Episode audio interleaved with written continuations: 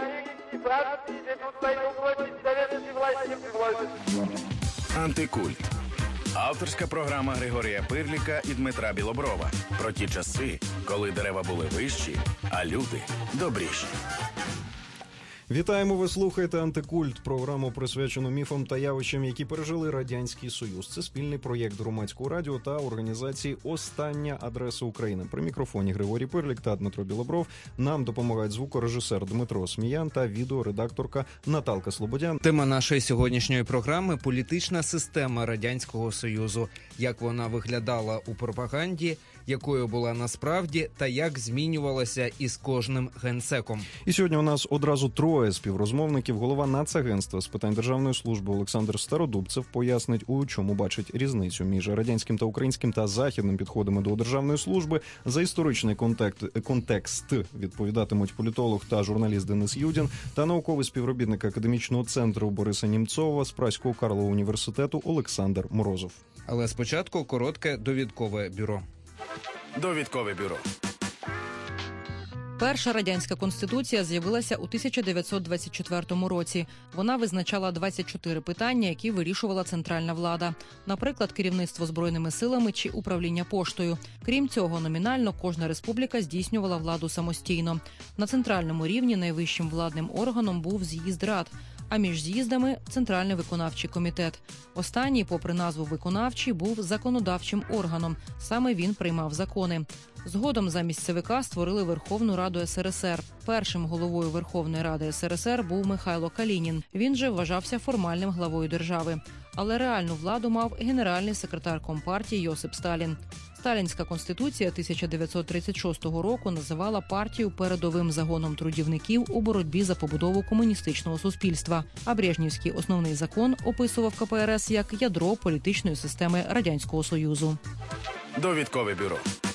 Отже, і перше запитання, пане Олександре, Олександр Стародубцев буде у мене до вас. Ми з вами познайомилися і спілкувалися тривалий час з такого новинного приводу. Він не має зараз відношення і стосунку до цієї програми, але ви досить е, легко погодилися говорити про радянську систему політичну, е, тому що, вочевидь, е, є думки, що вас досі, напевно, те, що з цієї системи живе зараз у сучасному устрої. І ось е, хотілося б це пояснити. На вашу думку, чи можна сказати, що ті ознаки риси політичної системи не суто формальну структуру, а може там певні властивості притаманні її зараз подолано? Е, добрий день. Дякую дуже, що запросили. Я постійно повторюю, що у України з Росією багато війн, і одна з ліній фронту це боротьба за модель менеджменту в державній службі.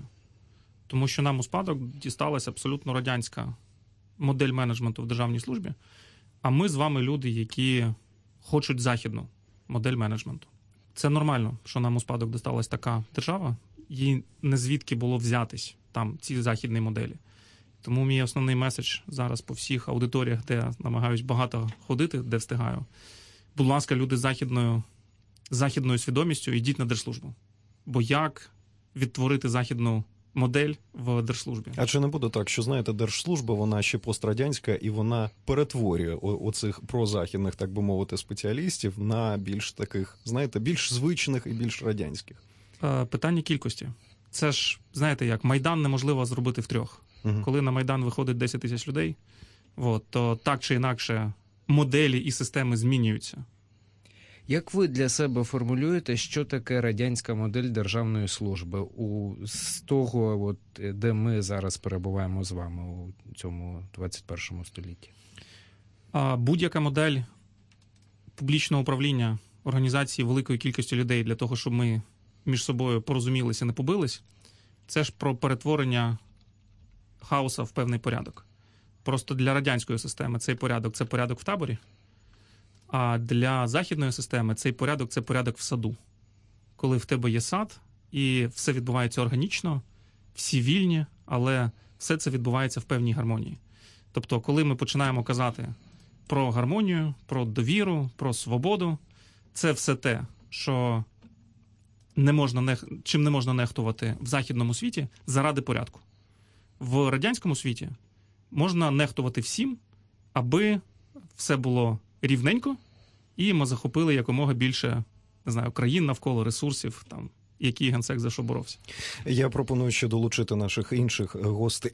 Перепрошую в ефірі. В нас і Денис Юдін, і Олександр Морозов. Пане Олександре, вітаємо вас. Ви слышите нас, Олександр Олегович? Здравствуйте.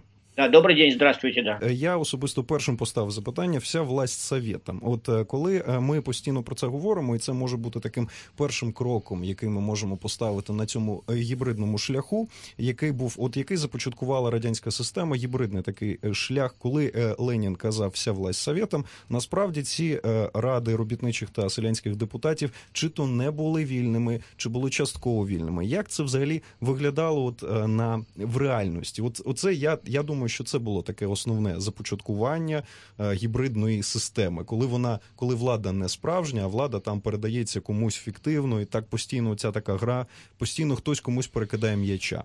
Э, Денис говорит или я? Как угодно. Ну, если очень коротко сказать, и мне кажется, радиослушатели это тоже знают, э, мы сами не застали э, ту систему власти, при которой вся власть была советом, потому что уже с 24 года началось строительство унитарного государства, и главное, что уже вместо концепции советской власти утверждалась власть такой партийной бюрократии. Это было предметом большой дискуссии, и ну, историки хорошо это знают, что большой партийный призыв изменил совершенно структуру власти в в Советском Союзе. И мы застали уже другую систему. Мы застали систему, э, о которой действительно вот можно сказать, что это была система непубличной власти, в центре которой стояла партия, которая пронизывала все. Э, и все транзакции внутри этой системы, существенные, носили действительно неформальный характер.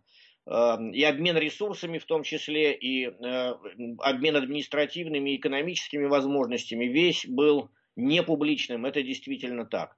А публичным э, в этой системе были только э, партийные отчеты перед населением, э, и одновременно это были публичные планирования пятилетнего экономического развития, которые, с одной стороны, действовали, несомненно, они работали, а с другой стороны, в них было очень много фальшивого и, соответственно, в силу непрозрачности всей системы много э, ошибочного и э, тупикового, поэтому машина пробуксовывала. Э, примерно вот так это было. Денис Юдин. Здравствуйте.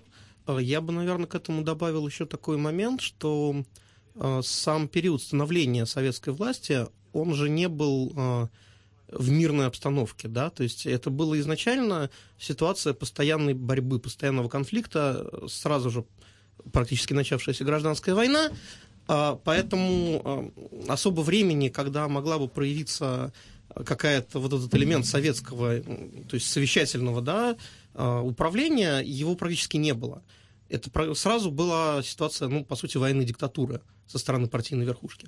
Дальше, да, там были какие-то моменты, так сказать, ну, по крайней мере, видимости, да, mm-hmm. того, что что-то работает, но все, все изначально центр прийняття рішень, звісно, був а, внутрі партійної верхушки. Ну, ми можемо сказати, що така ідеальна модель, так би мовити, ідеальна модель, від якої все пішло, ідеальна в лапках, звичайно. Тобто вона не ідеальна була сама по собі, але вона була ідеальна в тому розумінні, що ми називаємо радянським. Ідеальна модель вона відтворилася у сталінські часи, у 30-ті роки. Власне, от як вона, вона ж побудувала оцю всю схему, яка потім і відтворювалася вже в інших, вже в трохи змінених різних форматах, але вона все ж таки відтворювалася. Як чи правильно так, коли воно почало почало, чи почалося воно зі сталінської конституції, чи почалося з 27-го року? Власне, от з якого моменту все це розпочалося, так би, от момент старту?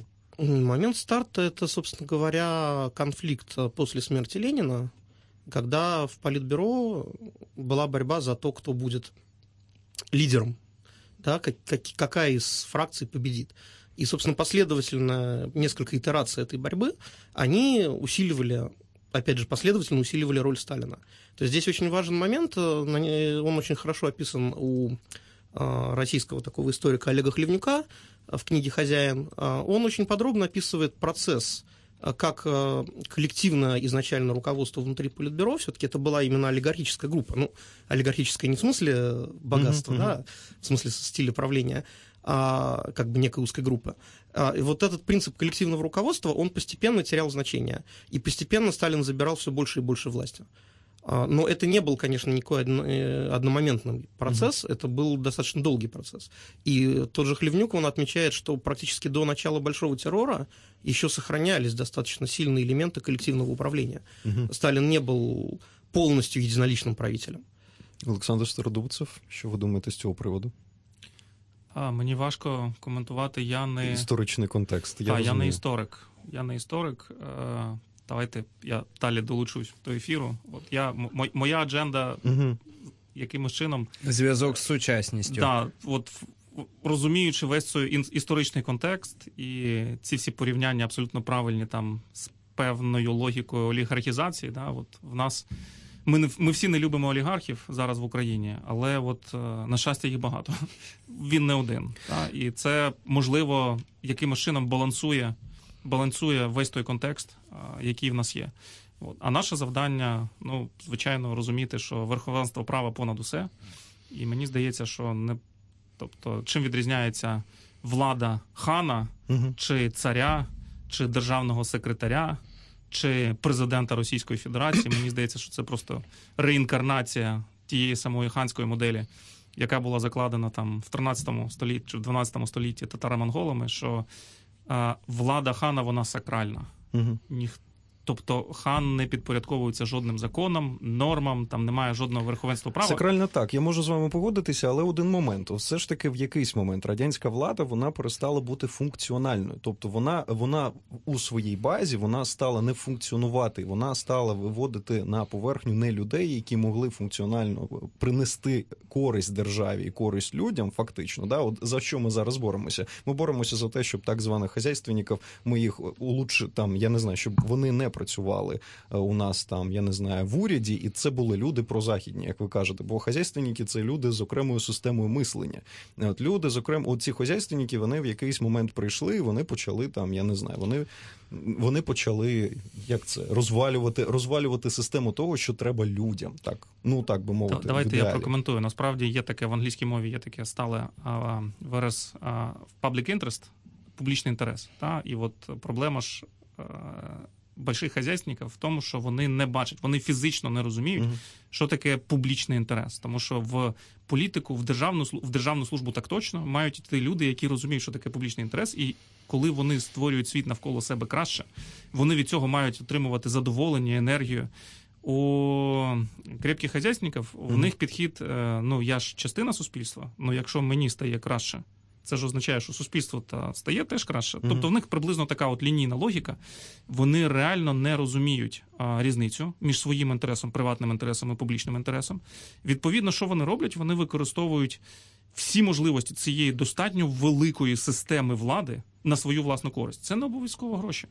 Це дуже часто якийсь обмін якимось послугами, там не знаю, діти, університети, хтось когось десь влаштував на роботу.